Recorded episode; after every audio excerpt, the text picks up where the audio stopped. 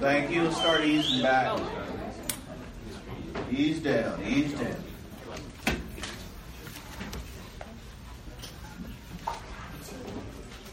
We still got some people to go. Anybody got a question here while we wait? Can you just throw something around?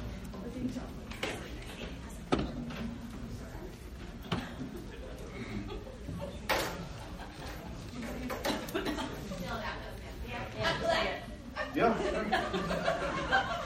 Um, uh, you were talking about the dance between TCBers and the emotional abiders. What if you feel like um, both you and your husband are the TC Beers? How would that be a dance?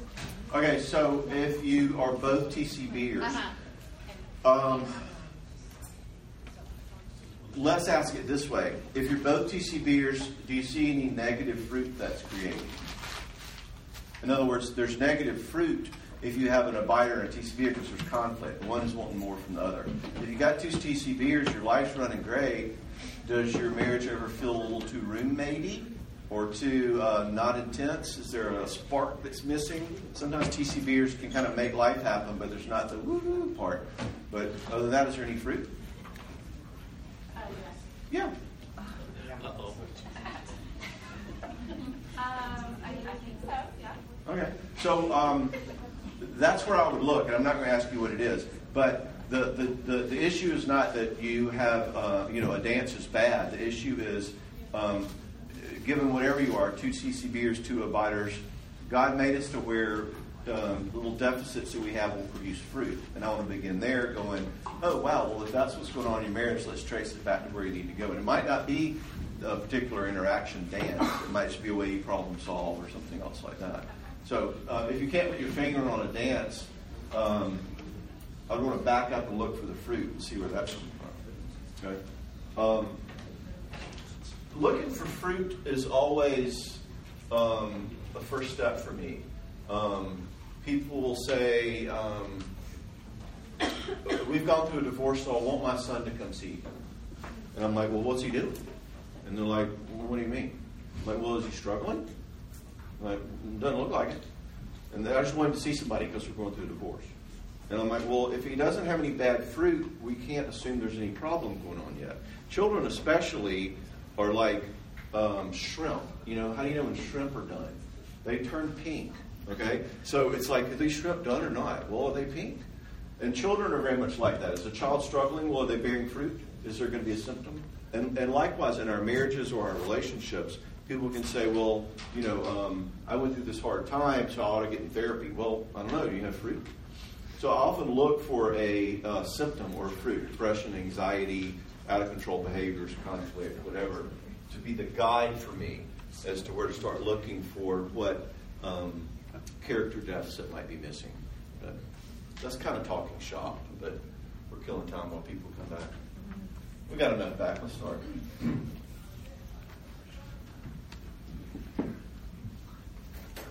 All right, one more, um, one more. Chris Rock. Chris Rock says marriage is so hard. Marriage is so hard that Nelson Mandela got a divorce. Nelson Mandela spent 27 years in an African prison, eating prison food, solitary confinement, and hard labor in the African sun. And he gets let out from prison and he goes back home to his wife. And six months later, he gets a divorce. It's like, I can't handle this. This is too hard. All right, so um, I hope something this I've made very clear to you as we've been going along is, you know, whether you're married or dating, welcome to the Struggling Humans Club. People who are screwed up, incomplete, fallen, and broken. Uh, let me tell you a little about our organization. Number one, if you're not a member of our club, you're a member of another club. And we said that just like the gospel, marriage has to begin from this position that says, um, I need mercy and growth. I, I'm broken and screwed up. And we say that to God real easy. Can we say that to each other, right? And we've been talking about that growth. We just talked about intimacy. And we said the two biggest pieces in understanding marriage, in a sense, are can I be close to you, but also can I be me and you be you? Can I have the identity piece too? Can we have mutuality where we both matter? Now, regarding the issue of identity, of being me, we could talk about a lot of things. Um, what does it look like to start learning who I am? What is it? Uh, how can I grow in my ability to say no? Um, how do I understand stewardship? That it's not selfishness, it's stewardship. So a lot of directions. Where I want to go, though, and I think it's most relevant to dealing with marriage and dating, is the issue of conflict and the potential of fighting. Because if you are going to exist and me is going to exist, we're going to have conflict. All right? In other words, if y'all agree on everything, one of you is unnecessary. so, point one conflict's not bad. Conflict's actually necessary. Conflict basically happens when you have a relationship with two people in it, both of whom have brains. All right? There's been a billion dollar government grant that um, revealed that um, relationships are always more difficult when they have two people in them. Okay? that's your, that's your uh, tax dollars at work. But legitimate conflict is basically how two whole individual people make sense of not being the same person. Okay? You know those people who say, "Oh, we never fight." I'm like, really? Well, then one of you is asleep or a complier, or you're both just too nice, and that's going to ultimately catch up with you.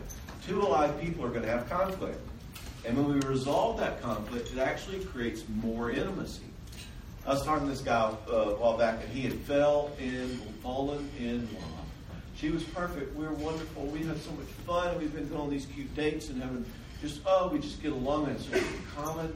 And we just stay up hours every night talking and then smooching, and it's wonderful, and we just have this great time. And what do you think, Doc? And I said, wonderful. I think it's time that you had a fight. he said, what, a fight? Why? What do you mean a fight? And I said, well, you're, you're getting the intimacy, closeness, kumbaya part of your relationship down. Now you got to get these differentness, separateness, individuality thing down. And she goes, he says, well, we just get along. We don't, we don't ever fight. And I'm, well, then pick one. You know, find a fight, pick it. You know. it's like the seraph says to Neo in the Matrix. How can you ever really know someone until you fight them? You cannot. Okay? So conflict is this good thing. It's actually this bonding thing. How do I matter and you matter? All right? As we said last night, you codependents, you heard it here. Conflict's good. All right? But that's not the real problem. That's not the plot twist. The real plot twist is this. You have a disagreement and you feel like your spouse isn't getting you, or, you know, they, they, they, you don't feel like they're letting you matter, or they've left their clothes on the floor again. Uh, Norma cleans up behind me. I mean, like right behind me. Like, I, I like to cook, so I'll like be chopping an onion or something on the counter, and I'll set the knife down to grab another onion, and I swear if things clean and in the knife block. I'm like, where'd my knife go? You know? I tease her that when I get in the middle of the night to go to the bathroom, I come back, she's made up my side of the bed.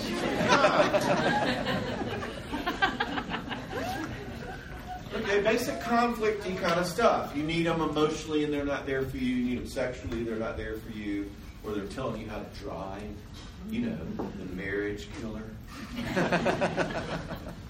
Basic conflict stuff. All right, so that's not unusual, but instead of working through the problem, here's the plot twist. Instead of working through the problem or asking for what you need in an adult way, um, you get that fed up feeling and you jab at them, or you snap at them, or the room gets icy like, you know, when the Harry Potter Dementors come in. You know, like, you know the feeling, right? And your hurt turns into anger, or your fear turns into anger. What anger is, is a defense against vulnerable feelings, by the way. Your anger is a way to not feel hurt or to not feel vulnerable um, or to not feel fear. And all of a sudden, your fear turns into anger, or your hurt turns into anger, and you attack them and you hurt back. And what was a conflict is now a fight. All right? That's what we're going to talk about first. So, point one conflict, good. Point two fight, not good. Right? Fights and conflicts are different things. And fights are what we have to talk about first because as long as a conflict can stay a conflict, two people who disagree and are working on solving the problem, then we can deal with that, you know, no big, all right? But once it becomes a fight, you're not trying to solve anything anymore, Cinderella. You're hurt and you're angry and you're trying to win. And old Mr. Problem, you know, who originally started this conflict, what are we going to do with XYZ? He's sitting over in the corner all by himself and nobody's even paying any attention to him. It's like the last kid picked in soccer, you know, by himself. And that's why you have the same fight since college, okay? Because we end up having a fight and we never actually resolve the problem. Mm-hmm. So, what I want to do this morning is sort of deconstruct fighting and conflict and slow them down. They're by definition these complex, flowing, nuanced dances with all this subtlety and emotional reactivity. And I want to sort of break them apart and sort of slow them down like the Matrix and kind of look at them and see what's going on and, and try to get practical. I want you to have some frontal lobe tools to deal with these sort of emotionally reactive events like fighting. And I'm going to get real practical about this. I'm going to I want to give you steps um, something you can do differently this week. Because when you're in a fight, all you're thinking out of is your midbrain, which we'll talk about, and I want you to have some frontal lobe stuff, right? So I'm going to try to get real practical. Danger of that is it's going to first sound oversimplified. This is not miracle cure, all right? This isn't raise up your spouse in the way that they should go when they are old, they will not depart from it. That's not what we're talking about. But I'm shooting for some principles and some themes, and as you hear them, you're going to be going, yeah, yeah, but what about so and so, so and so? And I want you to say that because then we can come back to Q and A, and your questions will help me put more meat on these bones. Get it? All right. Now, again, as I've said a couple times, I'm assuming, and this especially in this talk, I'm assuming that both of you are at least somewhat repentant. In other words, both of you are at least somewhat saying, "Yeah, I don't want to fight either. Let's work this out." Okay? As opposed to the unrepentant spouse who's like, I'll talk to you any way I want. Shut up. Get away with me from all that psychobabble. Oh, can't tell me what to do. That person, uh, we will talk some right now about how to deal with an unrepentant spouse a little bit. We can do it a lot more in Q&A. I got a, um, a Google Voice question that's a good question about an unrepentant style from a spouse, but there's a science to dealing with them and we'll talk some about that. But otherwise, I'm going to assume at least you're both open to growing in this particular talk, not fighting. So here's what we're going to do. We're going to talk first about how do we diffuse the fight. Like once the, the, bomb is blown up, how do you put it back in its casing? I want to talk some about like what's going on. I want you to be able to get some perspective about what's happening in your fight, to be able to back up and observe some. I want to talk about how do we address the hurt because you're going to have to address the hurt you created. Sorry. We're going to talk about also how to actually go back and resolve that original conflict, the problem that started all of this. Okay?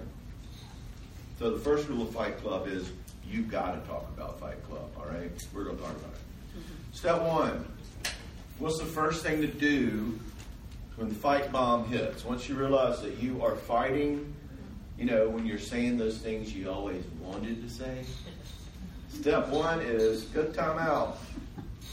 You know how you put your kids in timeout? Put yourself in timeout. You have some experience with this. What that means is somebody says, "Okay, I am really ticked. I need, I need to stop. I need a break. I, anything I'm about to say is not going to help." Or it means saying, "Whoa, whoa, whoa, that felt hurtful. I think I need to back off a minute." Okay. Or it means saying, look, we need to take a break. I think we're losing control. In other words, the first step is just stop the madness. This is so super underused. How many couples I, I, I talked to was like, we, you know, we fought till 1.30 in the morning. I'm like, oh my gosh. After 10 minutes, you're going downhill. There isn't much further you can go. Super underused. We don't just stop the madness. Nothing you do when you are triggered here is going to be helpful. All right? Let me tell you why this is necessary. When you have a fight and you feel that adrenaline rush hit, when you feel that flood, that what did you say? Or I can't believe, or like one woman in my office, her husband says something, she just slowly starts turning. Her like, dude, run!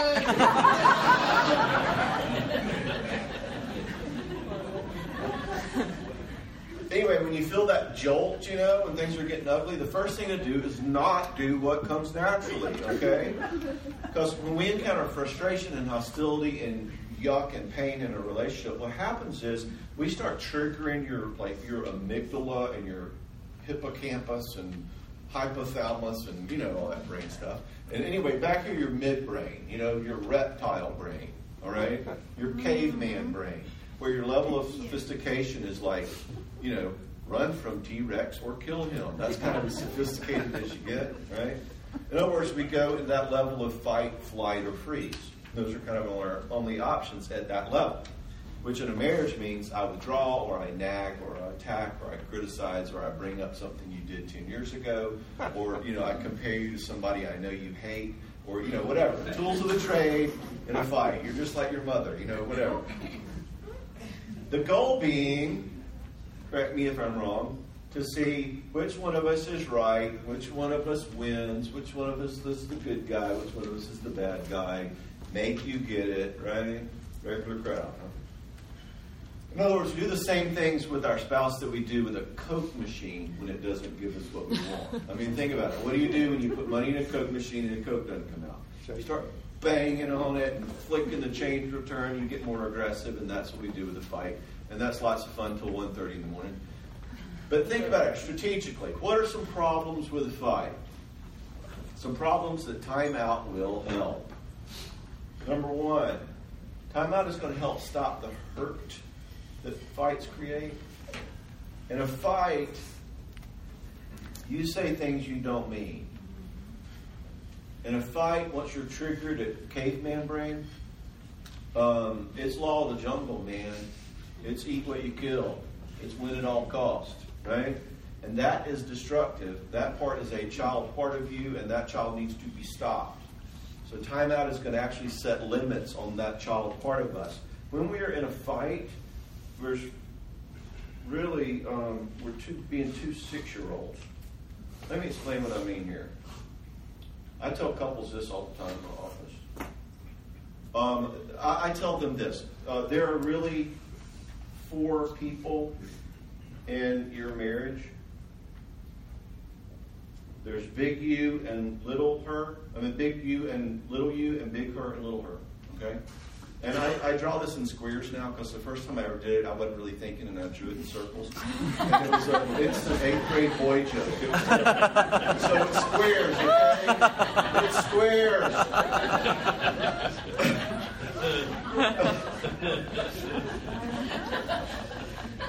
okay, so here's your marriage. You two get along just fine. How was work? It was good. I'm upset. Let's work it out. Right? But then you say something like, oh, we're having meatloaf again, and it goes to little her, and she's like, that's good enough for him. He's rejecting me. He's sick of me. He doesn't think I'm good. You know, and I've been working all day. And so she says, yeah, it's meatloaf. You don't like it? You can find something else to eat. And you're like, I've been working all day. She doesn't appreciate it. And before you know it, you two little guys are killing each other. Right? Now, what people don't understand is you two probably get along just fine. You got to get the little six year olds under control, all right?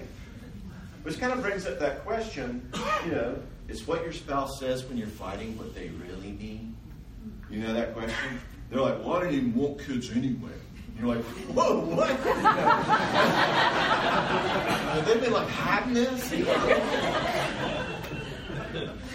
no, it's their six year old. All right? They think like kids. That part of us thinks like a kid and must be stopped. Okay? Kids think in these absolute, ultimate, global, uh, you know, nobody likes me, everybody hates me kind of ways. It's not what they mean. That's not their true self. That's their six-year-old self. Okay? So, marriage conflicts like fireworks do not attempt without adult supervision, um, and we need a timeout to do that. That by reason one, because people get hurt by cavemen and cave girls, and we got to stop that, right? And we're going to have to address that hurt later. We're going to have to, right? Second reason, timeout is helpful. The goal of fighting is wrong. What's the goal of fighting? The goal of a conflict should be mutuality. You matter and I matter. What's the goal of a fight? Well, the fight's to win. Now, I don't want to be insensitive or anything, but that's stupid.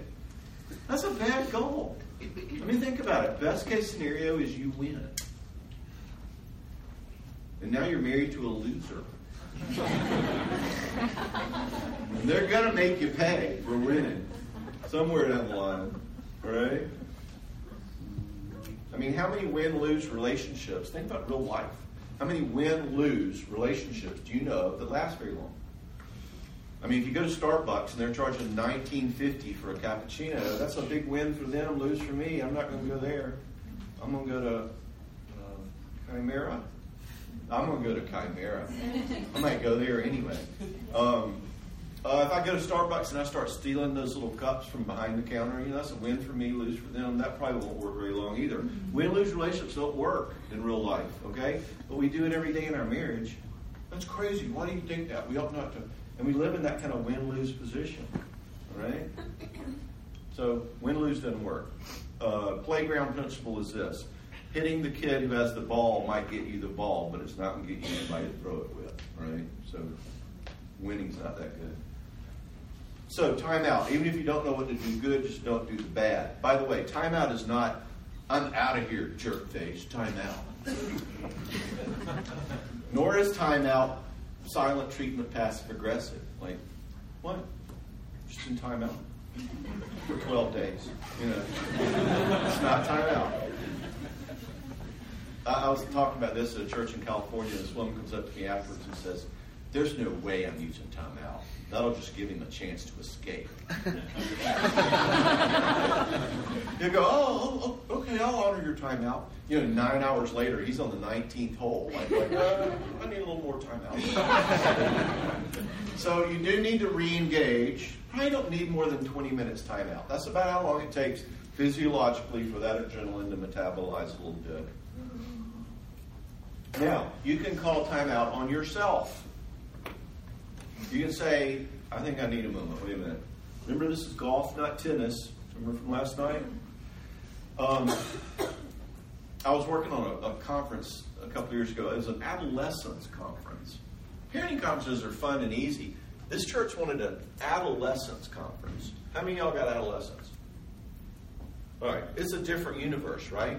Well, it's just that hard to write a conference on it. And I was really struggling with how to do it. And I was upstairs in my man cave trying to figure it out. And I figured it out. I got it. And I go tumbling down the stairs to my wife, and I'm like, I got it. I figured it out. I know I'm going to do the, the adolescent conference. And she goes, Oh, okay. Now, six year old me goes, Oh, well, thank you for your support. Such a help me really made me feel so much confidence and satisfaction that I had figured this out. Thanks for your support. And inside, I have had enough therapy where I'm like, you know, pop the circuit on that. Whatever you do, don't say that. Go to timeout, John. You need to go to timeout. Whatever you do, do not say anything now. And I turned around and I walked upstairs to the man cave. More on that later. but if you don't know what to do good, just stop the bad. Super underused. Watch it. Go to timeout and start asking, as we'll talk more in a minute, why did that hook me so much? What did this mean? What do I need? I need to get under the skin of that six year old and find out what the deal is, what's pushing his buttons. Half of your conflicts are about your immature childish needs. And the more you can time out, the more you can figure out what they are. Now, mine was pretty simple in this case. I'm up there pouting, and I'm thinking, okay, John, what do you need? And I thought, well, I guess the simple answer is I need to know if she cared about my conference, right? And I thought, well, you're a mental health professional. Why don't you go ask her? So I went downstairs and I said, Can I ask you a question? And she said, Yeah. And I said, Do you care about my conference? And she said, Yeah. And I said, Well, I came down here and I was all excited, and you seemed very nonplussed, kind of, and just kind of like didn't feel like you cared about it at all. Did you care about my conference? And she said, Oh, I just got off filming my mother. Remember her mother who's sick? I went, Everything's not about me. What? It wasn't me? She had something in her life besides me? Timeout gives you the space to start asking those kind of questions. Okay? Now, let me get honest with you here for a second. If you're like me, you're not going to want to go to timeout. In other words, it feels good to be mean, right? In other words, I don't want to go to my man cave and think about this. I kind of like making my point with my finger in her face. I kind of like not letting her get away with it, you know? And I'll tell you something that's going to happen. If you stop yourself at that point and you make yourself time out, it'll feel bad. Why does it feel good to be mean? I'll tell you one reason. It feels good to be mean when we're angry because it literally, and if I can say this literally, figuratively, literally, it literally takes some of the meanness and shame and yuck and garbage that I have inside and dumps it on you. It's like I have 10 pennies worth of yuck inside of me, and meanness and hurt and shame. And if I shame you, I cannot believe you treated me like that. If I degrade you, it literally takes seven of those 10 pennies and dumps them on you. And now I only have three. I feel better. We literally can get rid of our junk onto somebody else. It feels good to be mean. And if you take a time out, that junk stays inside of you, and you're going to have to find a different way to manage it rather than dump it on them. Now, if you have a spouse who loves to dump, you don't have to accept the pennies. You can be Teflon, and they can say, I cannot believe that you would do something so stupid. And you can say, Wow, I don't think I am going to step in that rat's nest. This conversation's over. I'm not going to even engage you if you're going to talk to me like that. And you set a limit and you create a timeout and you get out of the way. Or you say, I am sorry you can't believe it, but do get to know me. I am so broken and fallen and living in God's grace, and you don't get to take that from me. In other words, it takes two people to play this game. And if somebody wants to dump their garbage on you, you do have power and responsibility. We can talk more about it to be a good, powerful limit setter toward it. Now, what happens if you do that is the pennies stop in the midair and come back on them. All right? And now they're left with their junk. Okay? But you're not going to like going to timeout, but it's good for you. Now, secondly, as I'm just alluding, you can stop, you can set timeout on your spouse. Okay? If they're being a jerk. This is very relevant to that unrepentant spouse I keep alluding to. Norma will say to me sometimes, we'll be having a little tiff, and she'll go, Did you mean that to be ugly? Did you mean that to be mean? Because we were just having an interaction, albeit a heated one, but it felt at that point like you really sort of wanted to jab. Was that a jab? Because if it was, I'd rather wait and talk later. Um, so, and all of a sudden I'm left with this very interesting choice. And I either will go, yeah, I meant to be a jab. You got me. You're right. Or I can clarify. No, I don't think I meant to be a jab. I can see. But anyway, she causes me to have to step back and look. Okay, I think that's a very interesting boundary set on an underpinned person. It protects you, it calls them out, but it also creates a situation. The only place that a, an unrepentant person is going to grow is if they face limits. Two kinds of people in the world. The first question God asks when He meets somebody is, "Are they repentant or unrepentant? Are they humble or are they are they uh, want to be in control?" And what do repentant people need? They need love and restoration and, and support and forgiveness and humility and welcoming and witness. What do unrepentant people need? Well, they need to become repentant people. And usually in God's universe, that happens through some sort of limit setting. When God encounters unrepentant people, he does things like send them to Babylon, right? So, if you have a friend or a spouse or a parent who walks in the house and goes, What do you think in parking like that? The knuckleheaded victim spouse is going to go, Well, I parked like that because I thought you, you know, to get the garbage out later on. You do that and you will live in misery forever mm-hmm. and be wondering, Was that person so mean to me? Well, you just gave them permission to by answering their question. What I want you to say is, Whoa, I don't think I'm going to do that, Coach East. I'm not going to answer any parking questions right now, not that come like that. That sounds real attacky. If you want to have a conversation about the parking, let's do it. In other words, you are the steward of how you were treated, and you will be treated as poorly as you permit. And I see so many victim spouses who have a lot to say about that mean old offender spouse. They do this and they do that. But the moment you respond to why you parked like that, you're giving them tacit permission. I, John Cox, give you permission to talk to me like that because, see, I talk back and I actually answer your question. Don't answer the question, talk about the style. Whoa, dang, who put a bee in your bonnet about the parking? Not going there. Notice again, a good limit's always a rule about me. I'm not saying quit yelling. You, you drink too much, quit drinking. A good limit is I don't talk to inebriated people. A good limit is, God, that felt kind of escalated. I, can we take a breather? Okay? Again, that not only takes responsibility for protecting you from a hurtful, controlling, unrepentant person, it's incredibly godly for them. What do unrepentant people need in God's universe? They need limits settlement. It is the only way they will grow.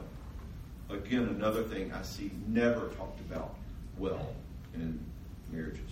All right? This is what helps build that fourth eye of being able to move. That reactive person lives out of their caveman brain, and it pushes us to have to start thinking that fourth eye.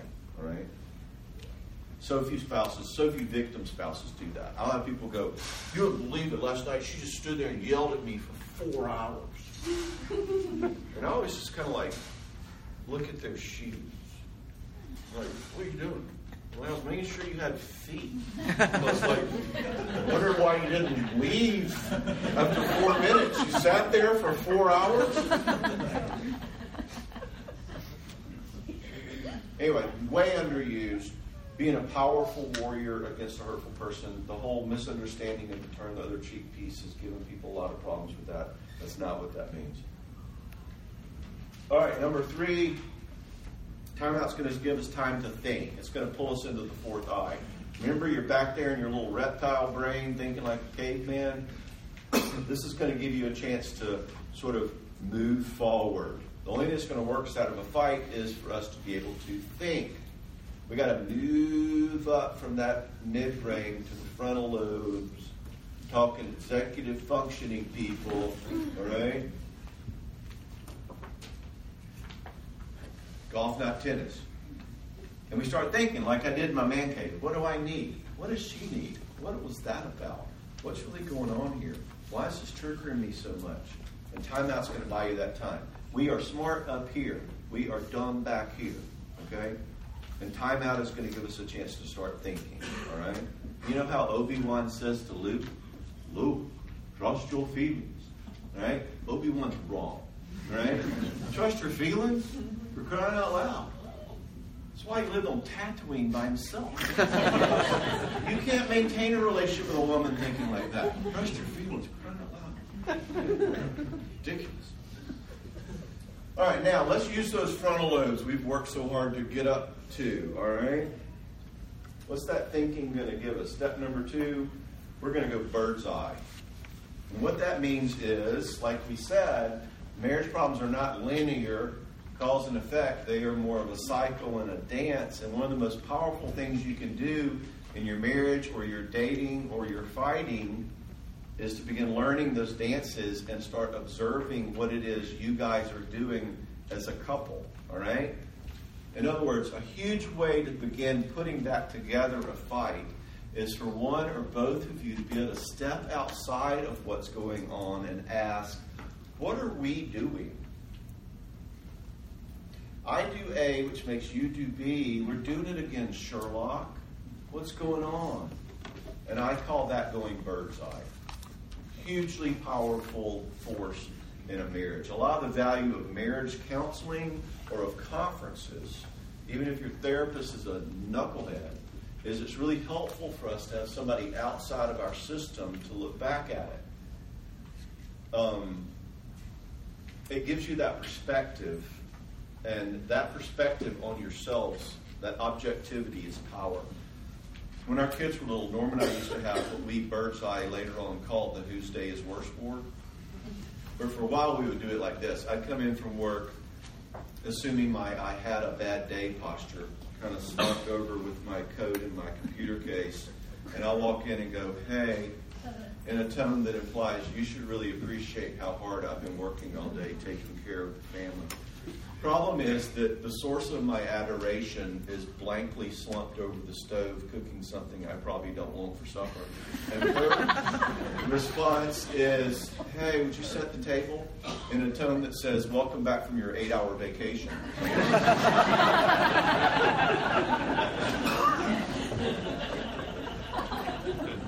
And my response is, okay, but I need to rest just a minute, which is my way of saying, how could you possibly ask me to do something? You've just been riding around in a minivan all day. so we go back and forth, and the repeat fight is who's going to get appreciated here? You know, who's worked harder today? You know? Hear the two ticks and no dog? Hear the win lose? We learn in here? So what Birdseye does is at some point backs up and observes this. Hopefully we take a time out and we start looking. Birdseye's going to ask two questions. Number one, what are we doing? And number two, what am I doing? So, number one, what are we doing? First thing, hopefully after we've timed out, Norma and I can back up. This is going nowhere, right? And we can start asking, what are we doing? We've done it enough. We ought to be able to talk about it one or both of us can start to say, okay, look, what's happening is I think I have like this sense like you don't really appreciate how hard I'm working. And so I try to out pitiful you. And obviously that feels like I'm saying to you that you aren't working, your life is hard. You know. She's like, Yeah, I know. You've been like helping people all day. I've been at the sick room and the pediatricians. And I'm like, right. You know, and we're trying to out pitiful each other. That just seems dumb. In other words, you hear the bird's eye, the back up and look at it. What are we doing? Okay? So, bird's eye number one is sort of the ability for both of us to kind of get off the tennis court, hitting balls back and forth, and get up in that line judge chair and watch the game and go, what is, what is it we're doing? What's going on? Uh, you feel like I undermine you with the children, so you criticize me, which really ticks me off, which kind of probably makes me undermine the children more. Wow, we keep doing that thing. Isn't that interesting? Now, notice the key word there we. Just that word shifts the balance. Fights are all about you. Nuh-uh, you. Nuh-uh, you. And now I'm going, we. What are we doing here? Now you're on the same team. You're both up in the line judge chair looking at the game. What are we doing here, all right? Les Parrott calls this having a conflict post-mortem. In other words, you back up, you kind of go, yeah, when you said that, it made me feel stupid, so I attacked you, and that's why I did this. And that's going to so hedge your bets for the next time, right? because there will be a next time. To quote Yoda again, there will be, there will be. so, can we go fly on the wall about that? Um, if y'all can't get that objective together on your own, that's your sign to get other eyes. All right?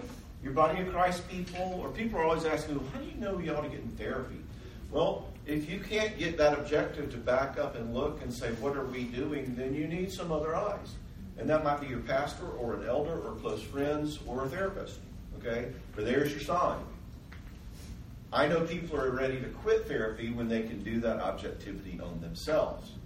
They say, well, we started getting in a fight last night, and Roger here said, whoa, whoa, whoa, we're about to do that dumb thing we do. And I went, yeah, you're right, we caught it. And you have that objectivity. It's like, you know, we have the confetti and the farewells. So what are we doing?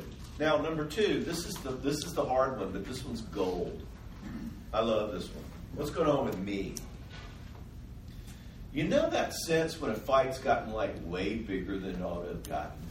You know, when my reaction to what you said or my response is way bigger than it should have been, that sort of sense where two plus two is equaling seven. You know, your spouse is like, whoa, like that just blew up a lot bigger. Well, after I've timed out, I need to start kind of asking, where's the extra three coming from? Right? That's the fourth eye again, all right? Maybe it's a way you wounded me in the past and never resolved it. Maybe it's a, a way that you continue to act that I've never been able to, you know, get you to stop. Maybe it's developmental. Maybe this is about your history. I tell people all the time, yeah, you're mad at somebody. I'm not sure it's your wife. All right? And that sits inside in your little inner child or your inner Godzilla is kind of running things.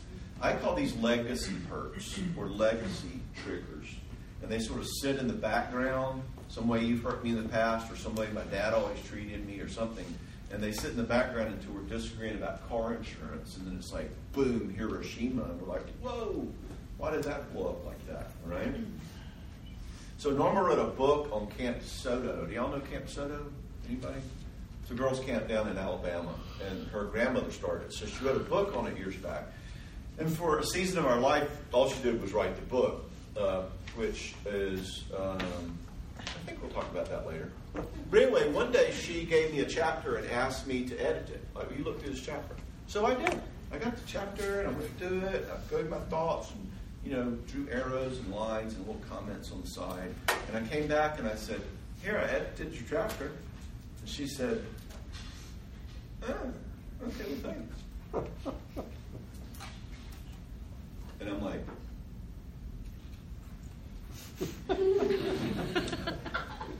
nothing. And so I get ticked. I'm like,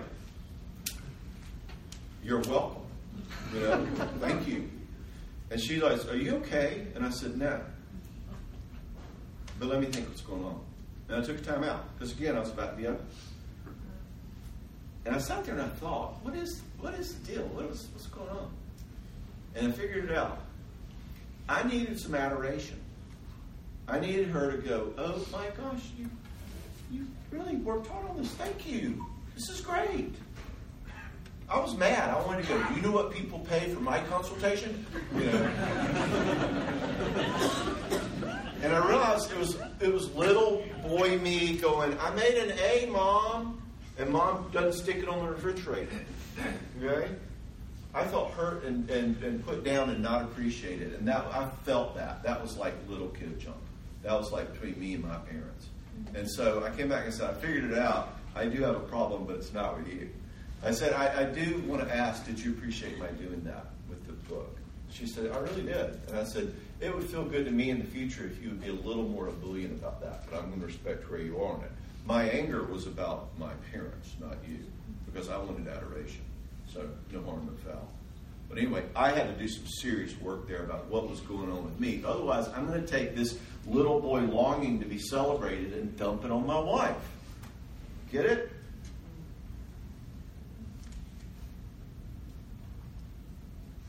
If you can't do that on your own, time to go to your growth places. Time to go to your safe body of Christ people. Time to go to your therapist, whatever. All right, so we've timed out. We've gone bird's eye. We're looking at what we're doing. We're looking at what I'm doing. Step three. We got to address the hurt. You know, all this yucky fight junk we've been doing is going to hurt somebody. And one of the differences between a fight and a conflict is that a fight is about hurt. And if you don't fix the hurt, you're not going to go anywhere. All right? Think about it. What does hurt mean? If you hurt me, I find it kind of hard to define. Some sort of diminishment, kind of a shame, sort of like you don't matter, sort of like uh, something cutting. Um, I criticize you. Is that getting close to it? Does that feel? Anybody else got a word for what hurt means? Somebody's hurtful to me at a party, and you just stand there and don't defend me. That hurts. You get it? But you know what it feels like when you feel it, right? Okay? Secret of the universe. One of the reasons people have problems resolving conflict and making a fight in good is because most people have no idea what to do with hurt once they've caused it. We don't know how to repair it. We barely know how to define it, as you just saw. And that's a problem because until you resolve the hurt that's gotten created, you ain't going nowhere, boy. All you're going to do is live in the hurt. The issue is no longer about the finances or the in laws, the issue is the hurt. And I now not only have one problem, the original problem, or two problems, we're now fighting. I have three problems, we're now hurt. So we're three generations away from the original problem. And if we don't deal with the hurt first, we're never going to get out of this. All right? What happens if it's been so old, so long, they don't even know what they're hooding about? Can we touch on that in Q and A? Sure. You'll be my first question. Okay. All we're doing when we're trying to hurt is to make you stop hurting me, and all we're trying to do in the hurt is to hurt you back, or to get you to care that you've hurt me, and we go on and on and on. And oh, by the way, remember old original Mr. Problem? He's still sitting over here, and nobody's paying attention to him. All right. So if we're ever going to get out of this, we've got to resolve the hurt first. Now, let me ask y'all: Once you've been hurt by someone, what is it that you need in order for that to feel better? Forgiveness. Forgiveness, an apology, Validation. validation. Good. I'm going to summarize that by what ultimately addresses hurt. I'm going to call understanding and hearing. You get it. You care. The only thing, hear me here, the only thing that ever makes hurt get better is to see and hear and experience that the other person gets it, that they care, that they understand, that they hear me. Or at least they're trying. And if we're not heard, we will hold on to it forever have to have somebody else ultimately help us get beyond it. But we'll bring it up years later in the marriage, you know, like this is like on our honeymoon that time, you know, and you're like, God. And that's all going to happen unless you're understood. Now, this is not complicated. It happens all the time in your regular life. Think about it. You're driving down the interstate and some guy cuts you off and he almost kills you both. And you're like, oh my gosh, what an idiot. But then you look and you see these looks in his rearview mirror and he kind of goes like that. And you kind of go, oh, okay. He knows he's an idiot. It's all right. Not a problem. You know, what just happened? He made this acknowledgement of, I get it, I really screwed up. And you're like, thank you. There's a get it. There's a validity. There's an acknowledgement, all right? So, basically, we need a mirror wave in your marriage, all right? In other words, we need to be able to communicate to our spouse that at some level I get it. At some level I can try it on. I can see that it's that it hurt you. It's valid in some way. This is where we get the psychobabble term validation. Because it's like, I see there's some validity to the fact that you're hurt. I get it. I hurt you, okay? And this doesn't mean we're agreeing with them. We're not saying we're the bad guy or we're wrong. We're not throwing the match. We're just trying it on that I get how what I did hurt you. It's the only way out of this box, okay? I'll tell you a story about me and Norma in which this was an issue. Um, Norma has various little uh, physical problems and needs a doctor to just keep her up to date on her medicine. It's nothing serious, but she just needs to sort of stay up to date. And her doctor retired. So she asked me, she says, Who do you think I ought to go see? And I said, Oh, I got the, this is doctor at the hospital. We park in the same part, part of the parking lot. And um, she's just super cool, super, super um, uh, gifted. Um, Dr. Whitney, I'll call her. And um, I said, Y'all see Dr. Whitney. And so she calls Dr. Whitney. It's like going to be next June before she can get in. And she's like, I can't get into Dr. Whitney. It's like till next June. I said, That's not a problem. I see her in the parking garage all the time. I'll ask her. So like two weeks go by and I never see her. I get there and she's either already there or I get there and she's nowhere to be found and I need to go to work. So I never see Dr. Whitney. So Norma tells me one day, she goes, I really need a doctor. And I said, okay, I tell you what. I'm going to find Dr. Whitney for you. I'm going to get like a granola bar and some orange juice, and I'm going to get to work really early, and I'm just going to sit in the car and stalk her. I'm going to wait. You need help? I'll do this for you. So I go to work and sit there, listen to radio. Dr. Whitney pulls up, and I get out. and I'm like, oh my gosh, Dr. Whitney! What a surprise, you know. I tell her about Norma. She goes, yeah, problem. Tell her to call so and so at the office. Tell her I talked to you. Blah blah blah. She gets her in next week. So the next week comes. Norma and I are out to eat at a restaurant, and I'm like, oh, by the way, you saw Dr. Whitney today. How'd it go? She said, oh my gosh, she was great. And she loved that story about you stalking her in the parking lot.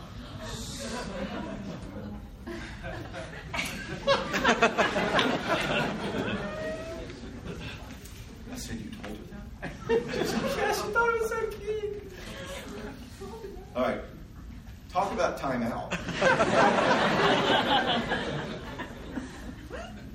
This restaurant is one we frequent, and it has a bench out front, in front of the front door. Every time I by that bench, I think, that's where I sat on Dr. Whitney. I left the restaurant. I was angry. I was humiliated. I wanted to say, this was not your story to tell. I husbanded you. I went out on a limb to take care of you, and you threw me under the bus. I was enraged. And she's like, Well, I mean, she thought it was cute. I'm like, I don't want her to think I'm cute. I'm a colleague of hers, and I just was so angry. And I held on to it. I couldn't let go of it. Weeks went by. Norma said, Okay. All right. And I found myself like lurking. It's like if I saw Dr. Whitney in the hall, I would of like because I was humiliated. And so I did this for like a year. Like, what is my problem? I thought, I, Norma's never really gotten this. So I sat her down one day and I said, Would you be willing to let me really talk to you about what the Dr. Whitney thing meant? And I told her, I said, I was so, um, I tried to do something for you. And it was very exposing. And you exposed me. And it made me feel stupid in front of somebody who I want to respect me. And we talked back and forth, and Norma got it. She said, I, I, I didn't try it on like you're saying. You did that for me, and I made you look like a stalker husband. And that's not who you want to be. You want to be cool John Cox, the doctor who works with Dr. Whitney. And I'm like, yes. And I felt that wing melt away. I felt it melt away. Talked to Dr. Whitney this week. we got to be heard. Now, that's simple. That's great. But why might that be hard for Norma to do? Why might we not rush to that? I'll tell you about me, the reason I hate hearing somebody like that, or the reason I hate seeing how I've hurt somebody, is that it feels almost like I'm walking right to the edge of agreeing that I'm the bad guy and you're the good guy. And something in me so resists that. And Norma might feel like if she gets it, if she owns it, it's like saying, You're right, John. I am so sorry you were a victim of my horrible scheme to humiliate me. You know? And that would feel awful, and nobody's going to do that. And one of the reasons we never resolve hurt is because it feels like if I really hear you and acknowledge it, it's almost like I'm saying, You're right, I'm wrong, I'm the bad guy, all right, close in prayer. And nobody's going to do that. And partly that's because we don't want to be the bad guy, but partly because that's not the whole truth. We haven't heard the whole truth here. We've just heard my part. Norma hasn't gotten heard. Now, and that's going to make her want to defend and push back, and we're going to be back to who's the bad guy hot potato again, and we'll never resolve this. So, we've got to hear her too. What most fights are is a tug of war to see who's going to get heard. Replay your fight. That's not what I'm saying. Yes, it is. You told me that yesterday. That is not what I said. Oh my gosh, you always make these generalizations. You hear us? That's not what I said. That's not what I meant. You didn't say, I did. I'm trying to get you to get it. And you'll fight for the rest of your life to try to fight to see who's going to get the floor and be gotten. Okay? So, in order to overcome that problem, we're going to have to use a very sophisticated psychological technique. I want you to take turns, right? In other words, once Norma has heard me about Dr. Whitney, she gets a turn. When we have fights, we'll slow down, go bird's eye, back up, and I'll go, okay, I got heard first last time. You get to go first this time. What do you need here? What's going on for you here? I will just listen and keep my mouth shut. Because you know what? I know I'll get a turn. You'll get a turn but not now. Right? And I get to say, okay, thank you for hearing me about Dr. Whitney. Is there anything you need about this? And she's going to go, well, as a matter of fact, there is. I kind of feel like you made this giant deal out of this and have hammered me for it. To be honest with you, John, I feel like you wanted Dr. Whitney to admire you and think you're super cool.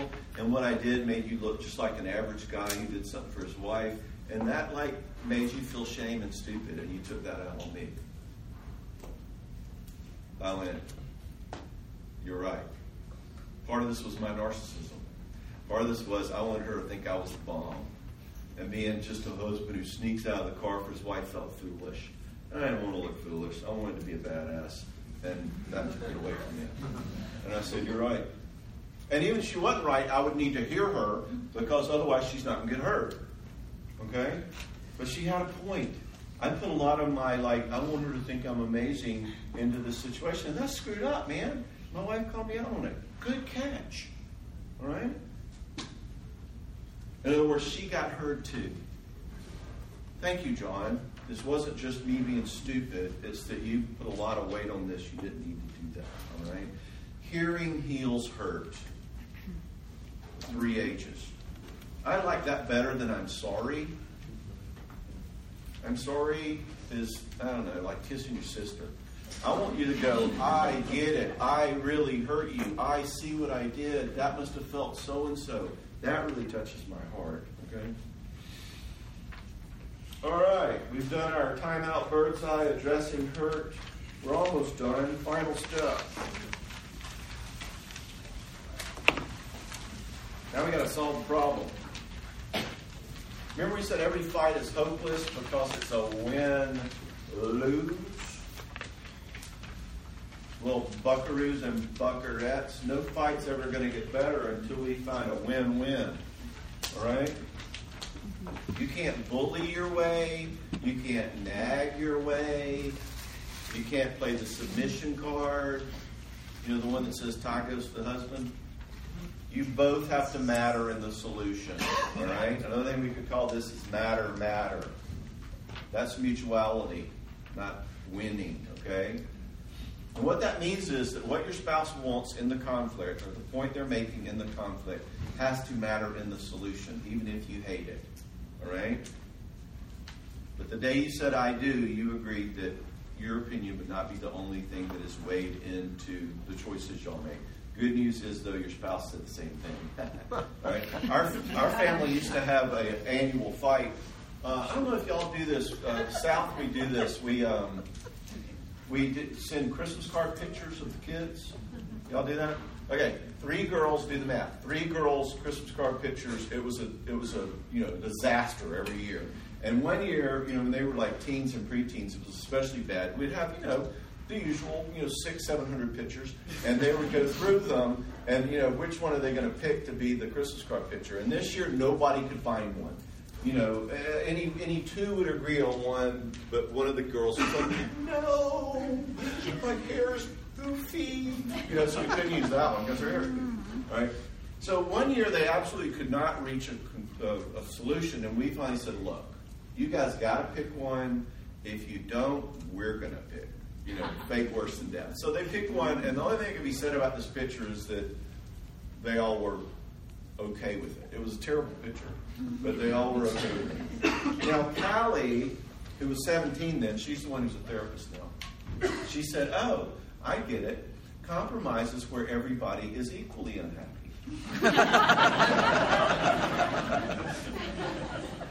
she said, If I got my pick, at least somebody in the house would be happy. Right now, nobody is happy. Right? So, if you're fussing and fighting, that is your goal in your marriage for both of you to be mutually unhappy. All right? My clients love it. It's like, thanks, Doc. Now we're both unhappy. You know?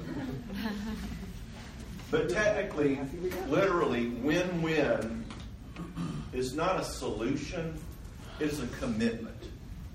Win win is an attitude, win win is a covenant, win win is a lifestyle what win win means is I don't know how to solve this problem right now, we'll have to figure it out, but what it means is you can trust me and I can trust you that I do not need to fight you in order for me to matter.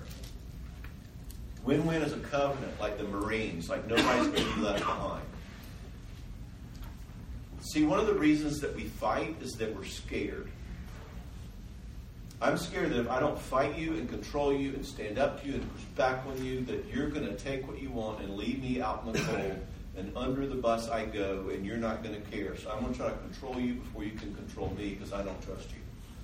So a huge piece that I invite couples to, to, to take is to covenant with one another. I am committed to working with you so that you don't leave, get left out in the cold. We will fight together to both matter. All right? That covenant is vital. And I am amazed at the things that people can come up with when they're trying to problem solve and not fight. Couples come up with the best ideas. Win win means if you want Chinese food and I want Mexican, when lose says, I'm going to get Mexican tough on you, or you get Chinese tough on me, win win says, we're going to get Mexican and get Chinese takeout on the way home. Or we're going to go to Chili's and get a Southwestern egg roll. We're going to do something that we both matter, right? I saw a couple a while back, and he had a pretty good job, but wanted to quit it and go to med school. She had a pretty good job, but wanted to quit it and have babies. So, what do his med school dreams mean to her babies? What do his, her baby dreams mean to his med school? Okay, they knew it. They were set up, win, lose. Who's going to get the life they want? And they were scared, and they were fighting, and they were at each other's throats, and they were both afraid. All right? we really talked about how much they felt like this was a win lose and how little they trusted the other person to not just go, okay, off to med school, check you later. And they were really afraid of that. Once we addressed that some and talked about to what degree they were willing to care for each other and include one another and compromise for one another, they started getting really creative. It was cool. He started thinking, you know, I'm half me wants just to do nurse prac school. I don't know if I want to do the whole med school 11 years of my life thing anyway. Like, okay, that's an idea. She had some family investments they played around with so that they could have a little money and she could still quit and have babies and maybe just work a little bit. They just started getting creative. How can we both take care of each other? I'm amazed at how creative people get once they stop fighting. All right? So, you think I'm too hard on the kids? I think you're too soft. Let's read a book, talk to a counselor. We both got to get uncomfortable here. You think I'm too, we're too frugal? I want to spend more money. We both need to get uncomfortable. You want? I want to talk tonight about our problem. You're tired and want to go to sleep. Okay, well then we'll wait till tomorrow. But you agree to bring it up. All right? You want to remodel. I don't think we have the money for it. What do we do? Well, I don't know. How about just the kitchen? How about just a new Viking range, and we'll do the rest of the kitchen later after we find out about your bonus. But you hear the attitude? It's people who are humble and are willing to work together. And I find that once couples do that, it changes the dynamic, okay? So it's finding the win-win hard. Yeah, you got to work, but at least now what you're doing is solving a problem, and that's what marriage is: is two people solving problems, not fighting. Right. All right, so I want you to write these down. When I was doing therapy, and Norma and I were doing some therapy ourselves, I had rules I learned about fighting and conflict written down on a piece of paper. I put it in the bookshelf of our bedroom, and once things got heated, I would go get it out and read it because caveman is not thinking. I need to remember this. Don't trust your mirror, right?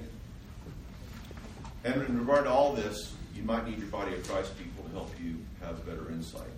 Let's do questions now, and we can do questions. We stop at noon.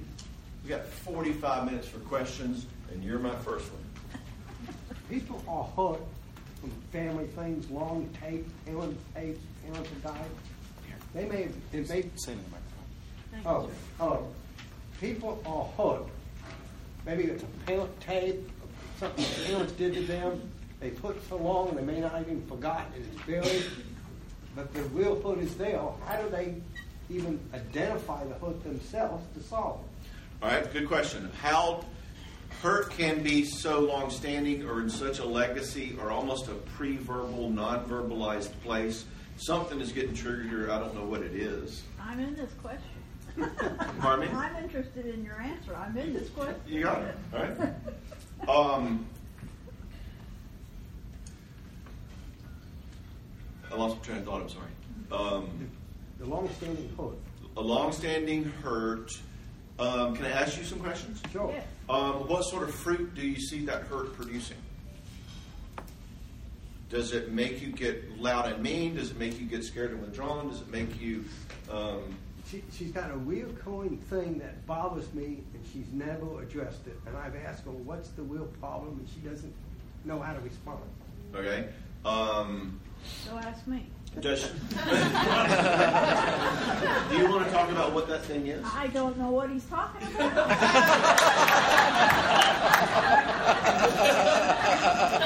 It's something that's bothering him, and you don't even know what it is.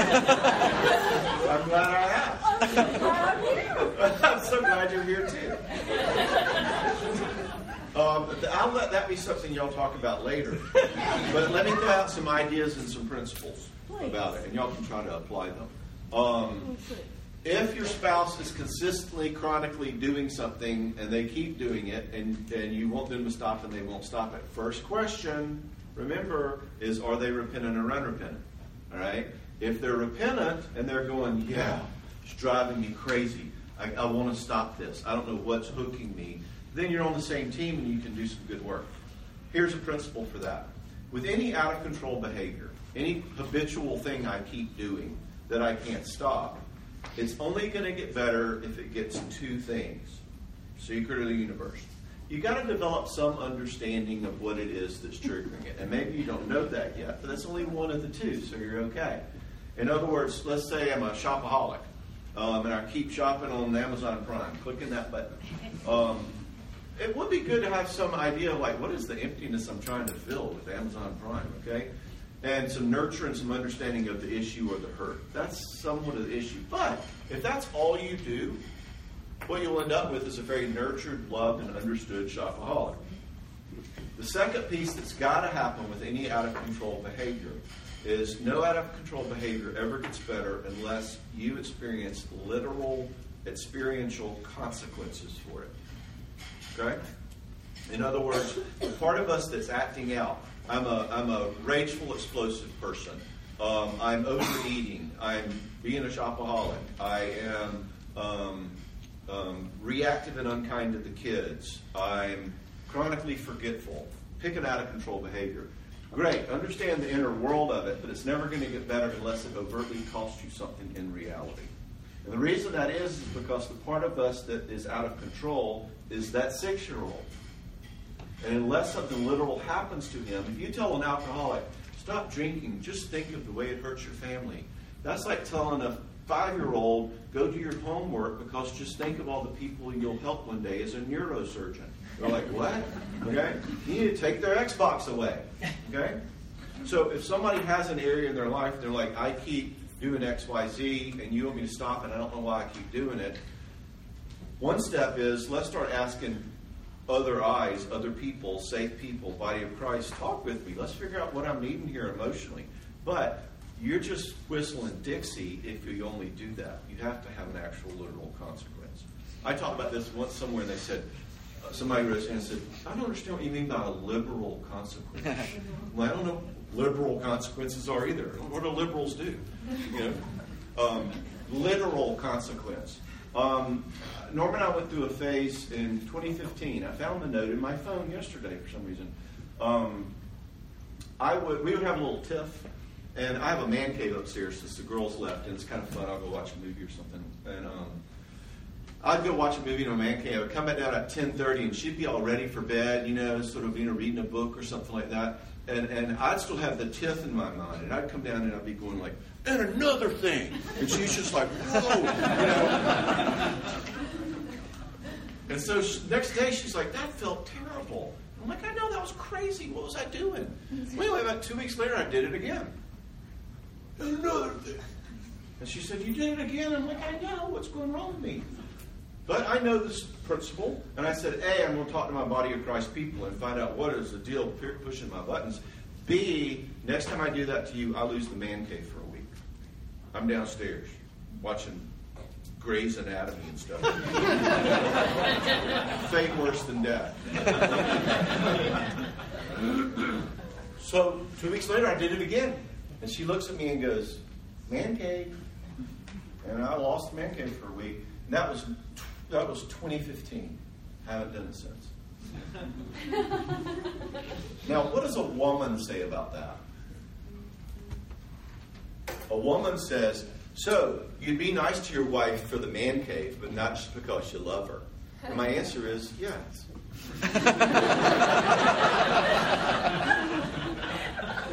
because the part of me we're dealing with is not adult me who's loving and wise, it's little kid me who's like, Minky, Minky, okay? and you have to train that part of you. So, if you're dealing with a situation in which a repentant person says, Yeah, please, um, I want to help stop this, there needs to be some understanding from someone besides you, some one of her body of Christ people, and there needs to be a literal consequence for that, or else we don't learn. Now, it also works backwards. To the degree that I have literal consequences, it will push me to have more emotional awareness of what's going on. If I can't act out on my issue, I will feel it more emotionally, and I'm going to have better insight about it. Now, let's flip it over. What if this person's unrepentant? If you're dealing with an unrepentant person, and you say you keep doing this, you keep doing this, and they go, fine, tough, sorry, I don't care, then it's incumbent upon you to figure out how to protect yourself from it. In other words, um, I have a client whose uh, husband is a rageful, rageful, loves to like get her in the car where she can't escape and will just go off on her. And so she's like, well, what do you do then? Can't jump out of the car. And I said, get creative. Let's figure this out. Like, what can you do to set limits on him doing that? You can't make him stop. So what she did was she called one of his friends and made a deal with his friend. And the deal is this: when he goes off on her in the car, she pushes speed dial and holds the phone up. Worst case scenario, he gets a really juicy voicemail. She said, "You can yell at me all you want. Your friends and I will hold you accountable."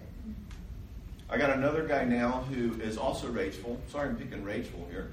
Uh, we could pick pornography, whatever. Um, this guy loves his car and uh, rages at the kids, and he is repentant actually. Uh, and he has lost his car for a week. He has to drive this beater car that's in the backyard. Uh, he's now lost it for a month. Next strike, he sells it. Ooh. Um, anyway, so limit setting on an out of control person. Somebody asked me a good question that's related to this on the um, the Google Voice. How do you set boundaries on a spouse who blames problems on me? Love this question. They basically say that I'm the reason our marriage is unhappy, that I nag or I'm critical or I'm controlling or whatever. In other words, how do you respond to a spouse whose orientation basically is we have problems because of you? Interesting, huh? Now, apparently that person's not repentant. They're not going, wow, we're both bringing something to the table here, aren't we? So, this is a question essentially about a bully victim orientation. In other words, I'm dealing with a spouse who wants to pick on me. Now, we could ask the same question and say, what do you do with a spouse who says, I'm a terrible cook, or I never make good meals, or I don't keep the house clean enough? In other words, the dynamic here is an unrepentant, critical spouse to the more oppressed spouse. So the question is for the oppressed spouse, what's the most powerful intervention back to them? Right? And if you are the oppressed spouse, thank you for asking this question. What do I need to do? That's the right question. Not why are they such jerks, but how, why don't I know better how to deal with a difficult person?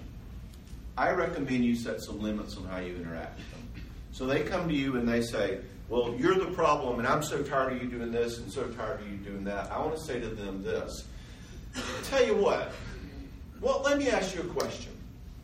Is what you're saying that you want us to have a relationship in which when one of us needs something, the other one is open to that? I'm assuming you want me to be open to you, and what you're saying is your problem. Is that the kind of relationship you want to have? In which we both look honestly at the ways in which we're contributing to our problems? If so, great, speak on, and then it'll be my turn. And are you open to hearing the ways in which you contribute? They'll probably like roll their eyes or call you names or something. At that point, you go, sorry, then I'm not willing to listen to you talk to me about the ways in which I'm at fault. You can just be unhappy as long as you want. And anytime you're ready for us to both work, I'll be willing to. But as long as you want to sit in the seat of Moses and be the good one, you don't have me. Now, you can stop there, or you can wait, because most perpetrating jerky spouses will want something from you later on. They will swing back around and say, oh, I've got a work party this weekend. Just to let you know, it's at the boss's house. And I'm going to go, I'm a little confused. I've asked you very, very, very sincerely and deeply to stop living in that critical, hurtful position with me. And you seem very committed to keep doing it. And now you're asking me to do something for you. I would love to. Can you explain to me why you think I might want to?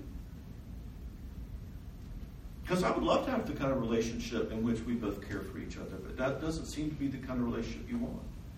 So you answer that question for me, and I will answer the question for you whether I'm going to go to the party or not.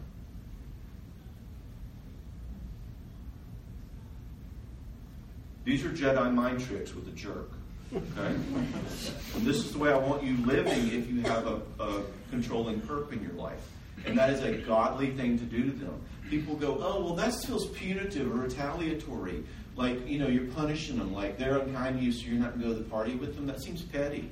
And I'm like, well, not actually. In fact, going to the party with them after they've treated you like that is actually lying to them. It's distorting reality to them. Think about it like this if you go to a shoe store and walk in and they go, We don't sell shoes to stupid looking people like you who wear shoes like that. Are you going to buy shoes from them? In reality, you probably won't, right? Now, why? Is that because you're being manipulative or you're trying to be petty or teach them a lesson? No, in reality, if you're a jerk, people leave your store. But what I see over and over again is victimized spouses who get treated like garbage and then feel like they still need to take the high road and be the good person. That's not reality.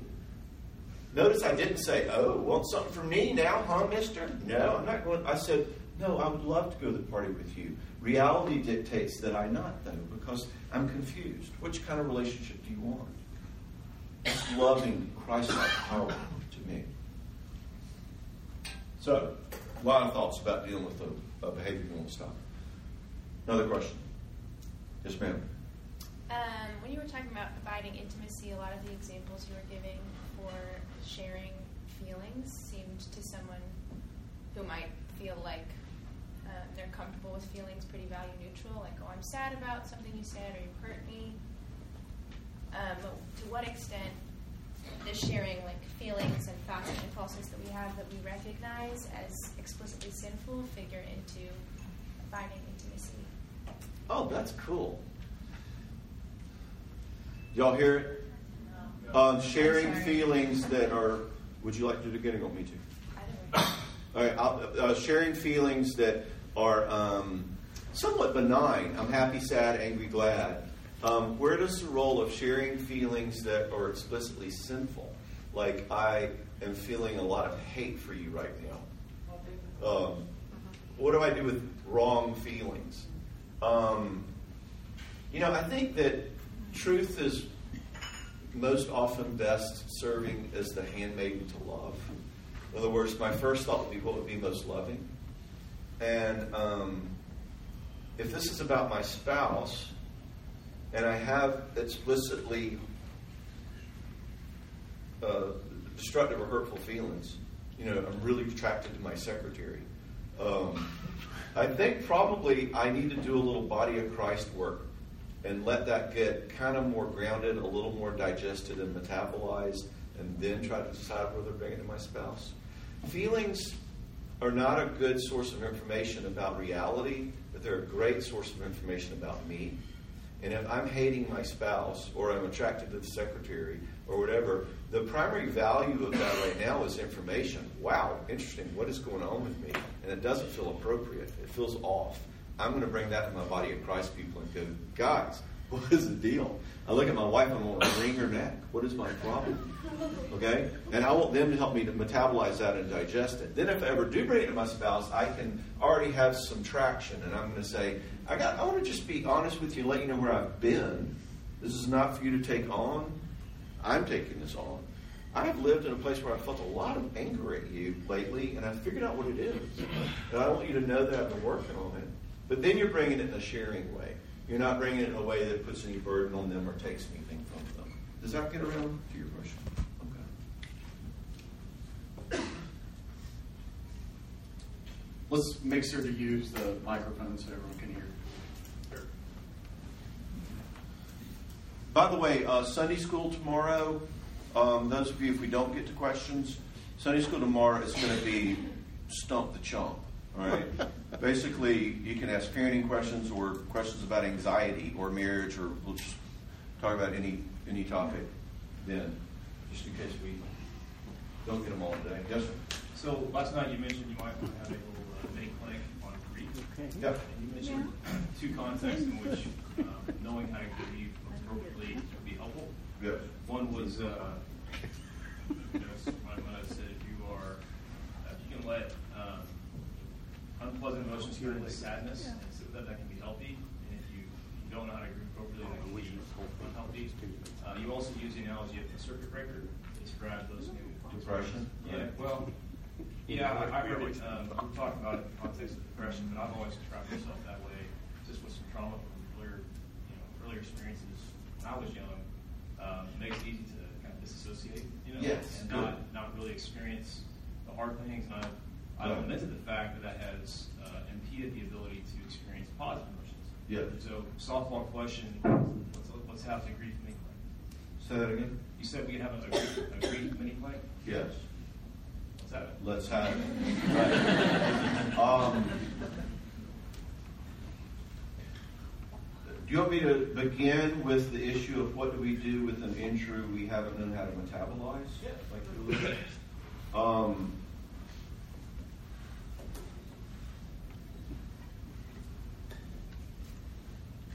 healthy people have a circuit breaker. People who have no circuit breaker at all end up in a hospital somewhere. And God gave us defenses that keep our pain at bay.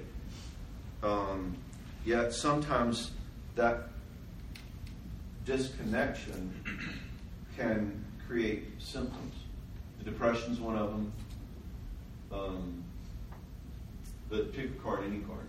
Um, so we, we end up with this dilemma of I have a history in which there's pain, and I don't think that individual events, particularly, are what cause my injuries. Um, an event that I remember is usually indicative of a more lifestyle that helped form my character. The character issues we talked about up here are things that you learn gradually in and out in the day to day of a lifestyle in in your family. Uh, one particular event's not necessarily going to create or destroy a character ability, um, but it is indicative of a way of life that does create that character ability or that injury. So here I am, and I have an injury. I can't really walk into it fully emotionally uh, because it hurts too much. Um, so what we do in therapy is this nice little dance. The only way I'm ever going to be able to walk into sorrow or pain or hurt or trauma is if I have someone with me. And if I have someone with me and they really are connected to me, what happens is here's this bucket of trauma. Well, let me frame it like this. I often tell people that that um, pain and trauma is it, it creates a dilemma for us. It's like I'm standing at this dam and I'm holding up the gigantic dam full of the weight of water of all of this pain. And my options feel like either I stand there forever and hold it up, or I blow up the dam and get washed away by it, which are not good options. Well, what a therapy situation does, in a sense, is sort of tap one of those beer taps into the into the to the dam, and every week you and I open it a little bit and drink one cup of the water a little bit together. And what happens is, over time, I can drink more and more of the water, and the water level gets down. What happens is, once you're connected, you can start to touch the emotion, and you'll touch, you know, you know, one percent of it. And what happens when we do that in the context of relationship is, you will be sad and you will mourn. You will have a safety here right now and a detachment from that little kid you, but you can look at him and you'll start to feel sad for. I had an interaction with my dad this week that so triggered up so many of my own injuries there. And I just sat for a while and felt deeply sad about what it was like to be me then with him. That sadness is this mourning. It's, it's, uh, it's best done with someone else. Sad, grief alone is almost an oxymoron. There's something about feeling sorrow with someone else. There's a reason why our tear ducts are in our eyes. If I see someone else and they're with me, there's something in me that can start to open up that detachment a little bit. And if we do it a little bit at a time, it's kind of like lifting weights. At first, I can only lift a little weight, but then I'm getting stronger. And soon I'm stronger and can lift more weight, and now I'm either stronger. And so we walk through this process where we open and look at the injury and have some objectivity about it, but within the cushion of a safe relationship. Now, what happens then, and getting to your grief question, is grief is a hard thing, sadness, grief. We usually associate it just with death, but it's with any kind of loss. It's the sorrow and the giving up. It's the acknowledgement of something painful where I look at it and I see I can't change it and it's really there, but I have these good things to hold on to. John is with me. We're walking through this. I know I'm loved. And I can look at that injury now and go, oh my gosh, that was, I can't believe I had to go through that. Oh my gosh. And you have this perspective that lets you feel sorrow. That sadness with another person is incredibly healing in itself. And I'm not sure exactly how it works. It's kind of magical. Somehow God made it, like I told you about my brother, where the things that feel devastating start to soften. Uh, sadness is the best example I know of giving up what you cannot keep to gain what you cannot lose. I can't go back and change that. But as I look at it and grieve it, it's like I start to feel the groundedness and the good news that my story didn't end there. That I moved on and I'm having better answers now. My life feels whole now, and I have people with me now. And there's something about that that lets me look back and feel deep sadness about that. And that sadness in itself is like well, here's one of the things sadness for ourself does. Think about there's a difference between feeling sorry for yourself and feeling sadness for yourself. Okay? I mean, feeling sorry for yourself is a misnomer. You know? Uh, and it's legit. People say, quit feeling sorry for yourself. And that's legit because feeling sorry for yourself is like Eeyore. You know, like, it's my birthday, happiest day of the year, don't worry about me. Right? Now, Eeyore is not sad. Eeyore is being passively aggressively angry, actually, in that example. He's saying, in essence, Piglet, I hate you. You know, this is my birthday and you forgot it, and I want you to feel bad about it. And that's where feeling sorry for yourself has gotten a bad name. Feeling sorrow for yourself is giving to yourself what you give to a friend when you sit down with them and you put your arm around them and go, I cannot believe what you guys have been through. Oh my gosh. And the ability to sort of look at our own hearts and our own losses and go, oh my gosh, that is heartbreaking to me as I look at what I had to go through. That's this deeply compassionate, loving thing. That's the only way I've been able to figure out how sadness works. It is a baptism of love on your own injuries. It is a, you know, when the Bible says, woe is me, it is this thing that says, I am in a place of woe. I self reflect and see that sorrow. Something about that is incredibly healing, and incredibly life giving. If we don't go to sadness, we will either live having to disconnect or we'll live with some sort of a symptom. We'll live trying to avoid it in some way. We will live our life doing everything we can to never go there, which means I will walk everywhere else but there, and that's usually going to have effects. So the, the good news, the power of sadness is it lets us actually, with someone else's help, gradually move in the place where we don't have to live not looking and the power it has to heal us is pretty remarkable once we go there. But go there with somebody. You need somebody close. Oh. Whoa.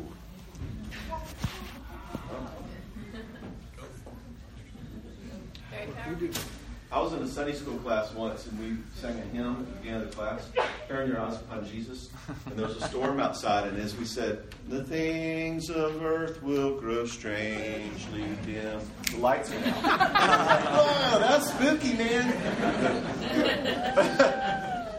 Another question?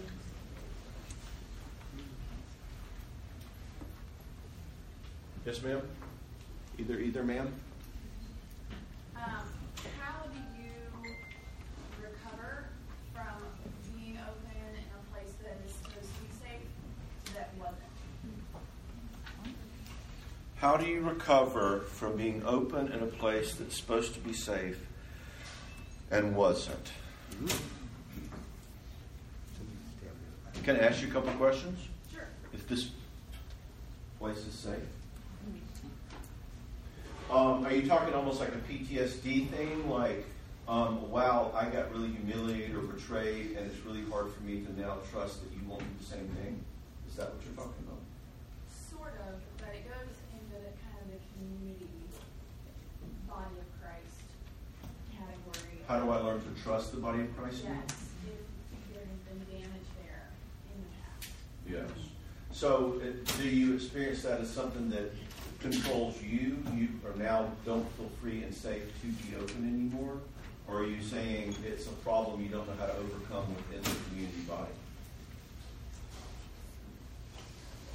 Are we dealing with The your own? It's more like your own injury. Yes. Okay, so um,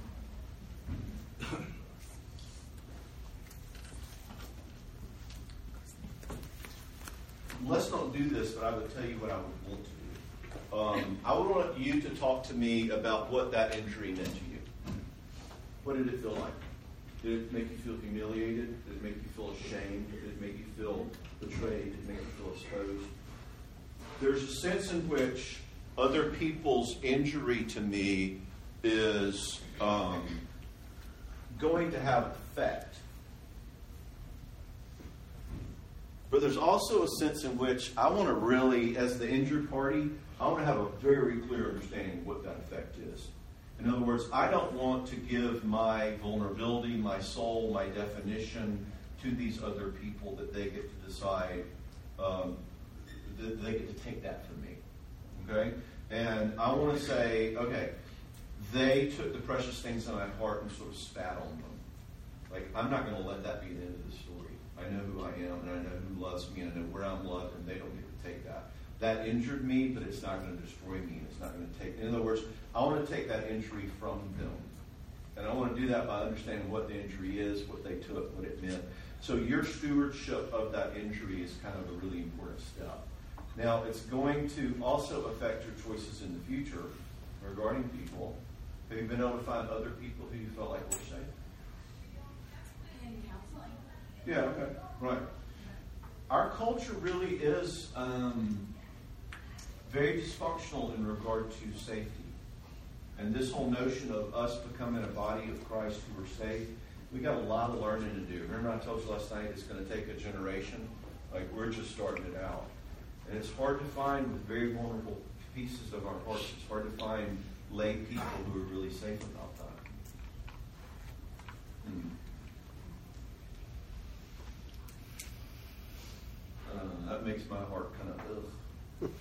Hearing you talk about that. Is there anything else I can give you there? I don't feel like I'm giving you very much.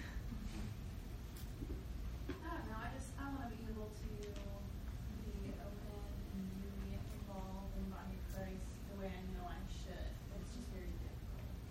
The way you should or the way you want. The way I want. Okay.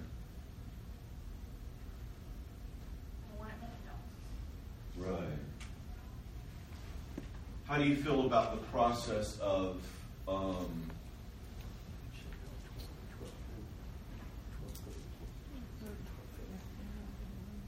what does it look like to form new relationships there? You may check that one. Yeah. You made a mistake. Feedback and quit. Just throw it in. I avoid it sometimes. Okay. One of the ways I think about it is I, I think very consciously about um, looking for those people. And it's like you talk to somebody at a party who goes to your church, and you go, they go, "How are you?" And I'm like, "Oh, all right." No, we're not going to fight on the way to work. I mean, the way to a party. And if he goes, "Well, um, I hope you repair that because you know marriage should reflect the the relationship Christ has with the church." I'm going to go like, "Yeah, adios, man." but if he says, "Dude, tell me about it," and you got to ride home with her, man, you know, I'm going like, "Dude, cool." And I'm going to start, you know, don't cast your pearls before swine. You need good swine testers. Um, sort I'm going to ask that guy lunch, and, and I'm going to be feeling him out. How much does this guy get, and how safe is he?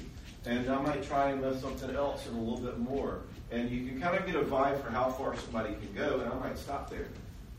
Now, with another friend, they might be able to go a lot further. And with another friend, they're not going to be able to go far at all, but they always have good sense. And I think the body of Christ, in, in regard to adult relationships, at least right now in our culture, is sort of like restaurants. You can get good Mediterranean here, you can get good home cooking there. And I have different relationships where I know this person can go to the core of my soul. They're not that good at like good advice, but they love my heart. And this person's going to tell me the truth. They're going to stab me in the front. They're going to whatever it means, whatever it takes. And I'm always kind of looking and measuring and guarding these people. Where is it safe? Where do I go? And, and, and I think as a result of your experience, playing around with what it looks like to, I call these people seashells because that's how you find them. It's kind of like you stumble across a seashell and go at the beach and go, wow, that's a pretty one. Um, and sometimes, you know, it's got something living in it, you know, and you, people are like that. So I want you to, and, um, be thinking as a steward and a, a master of these choices of learning and evaluating and selecting and choosing and testing and trying and let that be an active initiatory part of your life now.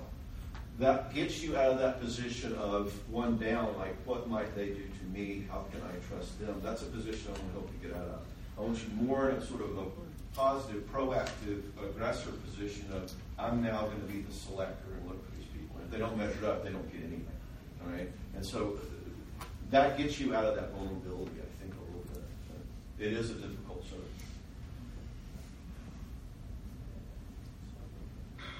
I had a question. Okay. Um, you were talking about the six-year-old taking the time out. Um, and I've also heard it said by preachers that what you say in an argument or a fight is what you most mean to say. That that is like the Bible verse, out of the overflow of the heart the mouth speaks. And so, do you want to say those things? Do you say those things to yourself and then go check your heart before you say them out loud? I mean, what? How does that?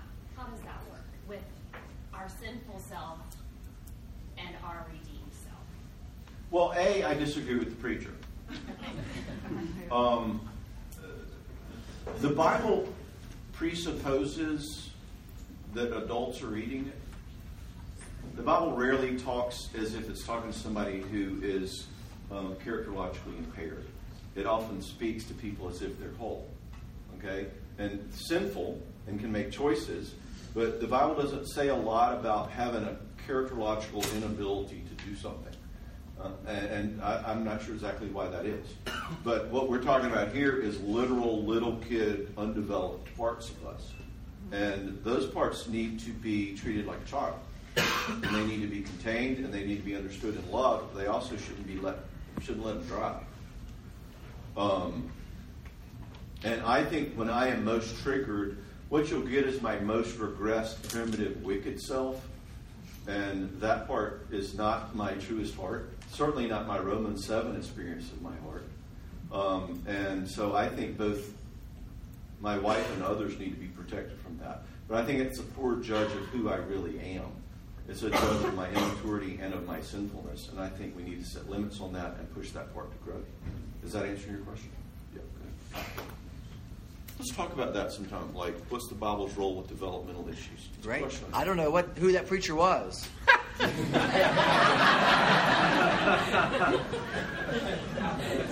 You know, It may have been me. I don't know. You said the sermon this summer, um, the P, like the PGA manual doesn't have to say, um, wait, what has he said? It's it's written to humans. Yeah, the PGA manual presupposes you're a human. All right, and I think the Bible, in a lot of ways, presupposes you're functioning more or less at an adult level.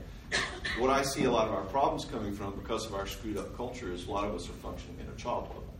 And when you grow up, emotionally, I see people making a lot more sanctified choices. But that's a mystery to me. I want to figure that out. Dr. Cox, we're going to have uh, one more question because we're right up against time. And if you guys want to have more Q&A time, you're welcome to come to Trinity tomorrow at 9 a.m. But we want to be respectful of your time, Dr. Cox. Right, but we have till noon, right? today? Well, after each question, you've been talking a bit. uh, so, given my current rate of answering, I have to. just giving some space. Other one, quick. So, my question is uh, in a small group, particularly a new small group, how do you help foster an environment of safety?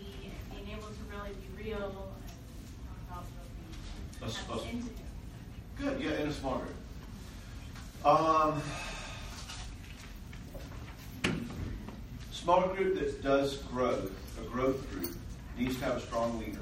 Needs to have somebody who's in command of this group. They can't be just a bunch of guys, gals. Somebody has to say, I mean, I'll be the leader, right? Now, y'all need to have a, a, a DTR. You need to have a conversation. What do y'all want to do? You want to you want to share our hearts? Um, everybody good on that? Let's be sure. Because if you're not, we need to decide what we want to do. Um, maybe we'll split up. Some of us will do the growth thing. Some of us will do the Bible study, whatever. There needs to be a very overt decision. There needs to be ground rules. There needs to be. We're not going to advise each other. Um, you you say anything that happens in this group to anybody, you are out. Adios muchacho. Um, maybe one time you get to come back in the group. We're going to talk about why you did it, what that meant, what was going on for you. But strike two, you certainly are gone. Uh, I want to be violent about that. Um, anyway, some ground rules about that sort of thing. And the group, then I think, oftentimes, um, as a new group, it's fun for your first structure and study to be some, something like uh, Cloud and Townsend's How Small Groups Work, their book. Work through the book. And read the book together and do chapter one next week and say, all right, good, this is what they said. What that mean to y'all? And now you start getting serious. And you start going, I'm kind of open to that. I'm also a little scared. Like, I want to be as open as they're talking about, but I don't know. I mean, how do y'all feel? And everybody else goes, yeah, I'm kind of scared too. And now you're having this kind of cool group experience already, right? So anyway, it kind of begins like that. I'm realizing that I have a lot of questions on here that I haven't looked at. Let me just look through and see what they are. What do you do when your spouse cannot admit when they have made a mistake or will not own up to wrongdoings in the relationship? Um, in other words, again, an unrepentant issue. Um, I am not willing to own my own badness.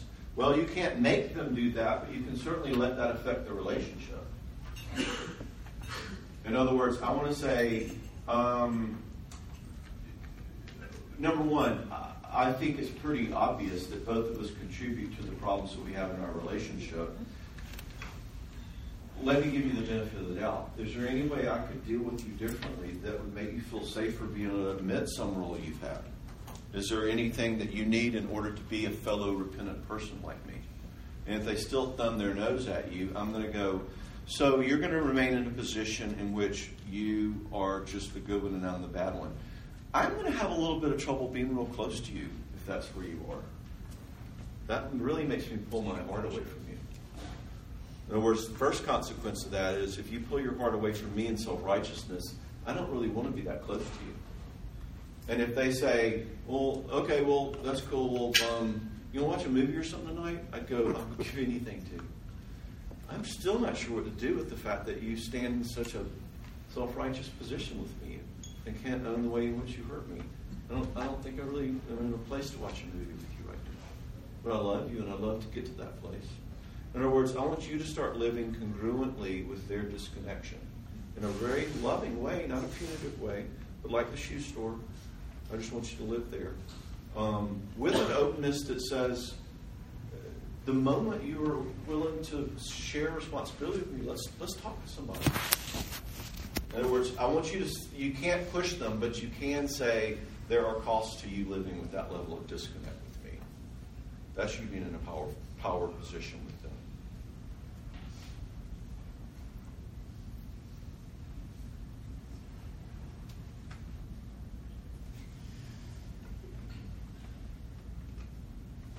What's the best way to deal with overbearing in-laws?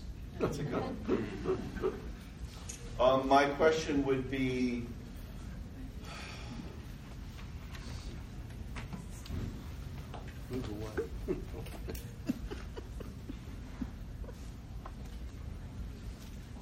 How does your spouse feel about it? In other words, the in laws are theirs. Do they mind them being overbearing? Most situations like this that I run into, this spouse has always felt controlled by the family. Mom has always been the one who ran everything, and she still runs everything. And that, that, that spouse has no category of what it would mean to stand up to that mom. I mean, his dad can't stand up to that mom. It's like I told one guy about their marriage. I said, unless you stand up to your wife, your daughter's going to continue destroying herself. And he said, that wouldn't be a divorce, that would be a funeral. Some people feel like they can never approach their family. And that would be an interesting problem to talk with your spouse about. That's step one I would try is I want you and your spouse on the same team because the vibe of the question and what I hear lots of times from people is more of a, oh my gosh, your mom is so so and so. Why can't you stop her from doing so and so? And it becomes a win lose. It becomes a power struggle. I want you to stand up to your family. And he's like, well, you don't understand. You just can't. That's just the way she is. And you get in this adversarial position. One of the things I like to invite spouses to do at that point, step one, admittedly there might need to be more, is to say, okay, your family is a problem. I don't know how to deal with it, and you don't either. How can we put our heads together and work together on this? Because I know you don't like your mom doing that, acting that way. We're willing to talk to somebody. Let's work together on this. Step one is to kind of get out of the adversarial position of you going, why can't you stop your family from being so and so? I would have to know some more details to unpack that one more, but that's a starting place. Let's do one more question from the field and then we'll stop.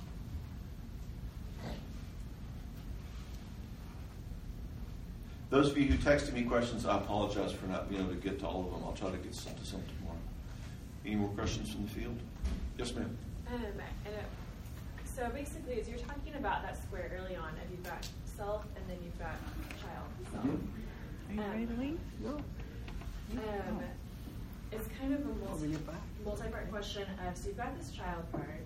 As you're exploring that, how how much do you suggest, or do you think that there are multiple child parts to address and to get to know?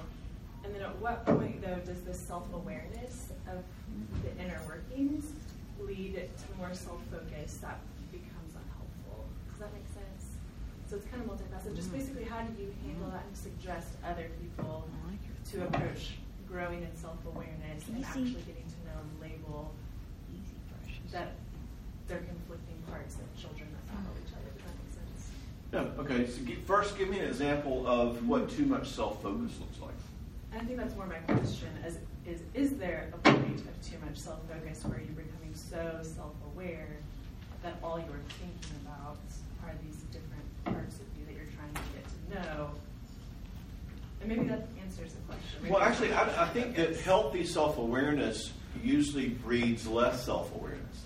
In other words, I usually don't think about the tires of my car unless I get a flat. And then I will be exclusively focused on the tire of my car until I fix the flat. And then I don't think about the, flat, the tires anymore. And so what I find is when people have little parts that are ouchy and problems and pain, they need to focus on that parts, those parts to figure out what's going on. What's the injury? What's the history? What's the need? What's the what's the longing? Whatever. Um, and the goal being, how do we resolve it and help that part sort of join the party and grow up and get out of the middle of the focus. All right. Now it's, it's kind of technical, um, a little bit. Um, um, uh, I can't find the word. Um, grasping at straws to decide are there parts of parts. Is there a shame part and a anger part? And some theories do that. I just kind of keep it general. I can feel the parts of me that feel immature, and I know they're immature, and I'm aware of them, and I want to a be loving to them, but also be challenging and not let them run the show. So, I, as a general rule, I would say be aware of the immature parts of you. Number two, if you're living with all of your focus about your immature parts, that is too much self-focus. But it probably also means those parts aren't getting what they need to grow, which is love and limits. Okay? And then they run the show. Will you close us in prayer? I'd Thank love you, to. gang. Let's thank John together, guys.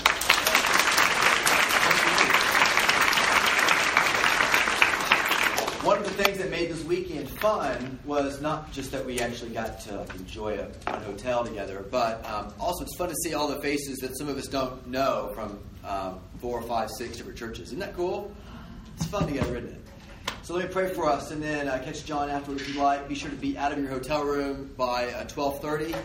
And um, I'm sure you guys can catch enough of the uh, OU Texas game before the weekend gets away from us. Father, thank you for your love for us. Jesus, thank you that you care so much about our marriages. And thank you that you've given us just a little portal into understanding the gospel better this weekend. We pray that you would help us to uh, metabolize what we've learned. Some of us feel a little overwhelmed. So much insight and information in two days is more than we can handle. And so, would you give us good community groups? And would you bless John as he preaches uh, tomorrow morning and leads a, a, a discipleship class? And would you help us to have a safe spaces, uh, as we talked about today, to be able to process these things together? May the body of Christ be the body of Christ, and may uh, the wider body of Christ in Tulsa be a beautiful picture to our region of uh, the safe space you're calling us to be together. Thank you for John. Thank you for Norma. Thank you for their marriage. And we pray you will bless him as he heads home. And we ask all these things in Christ's name. And all of God's people said, Amen. Amen. God bless you. Thank you guys for being here. I'm so grateful for you.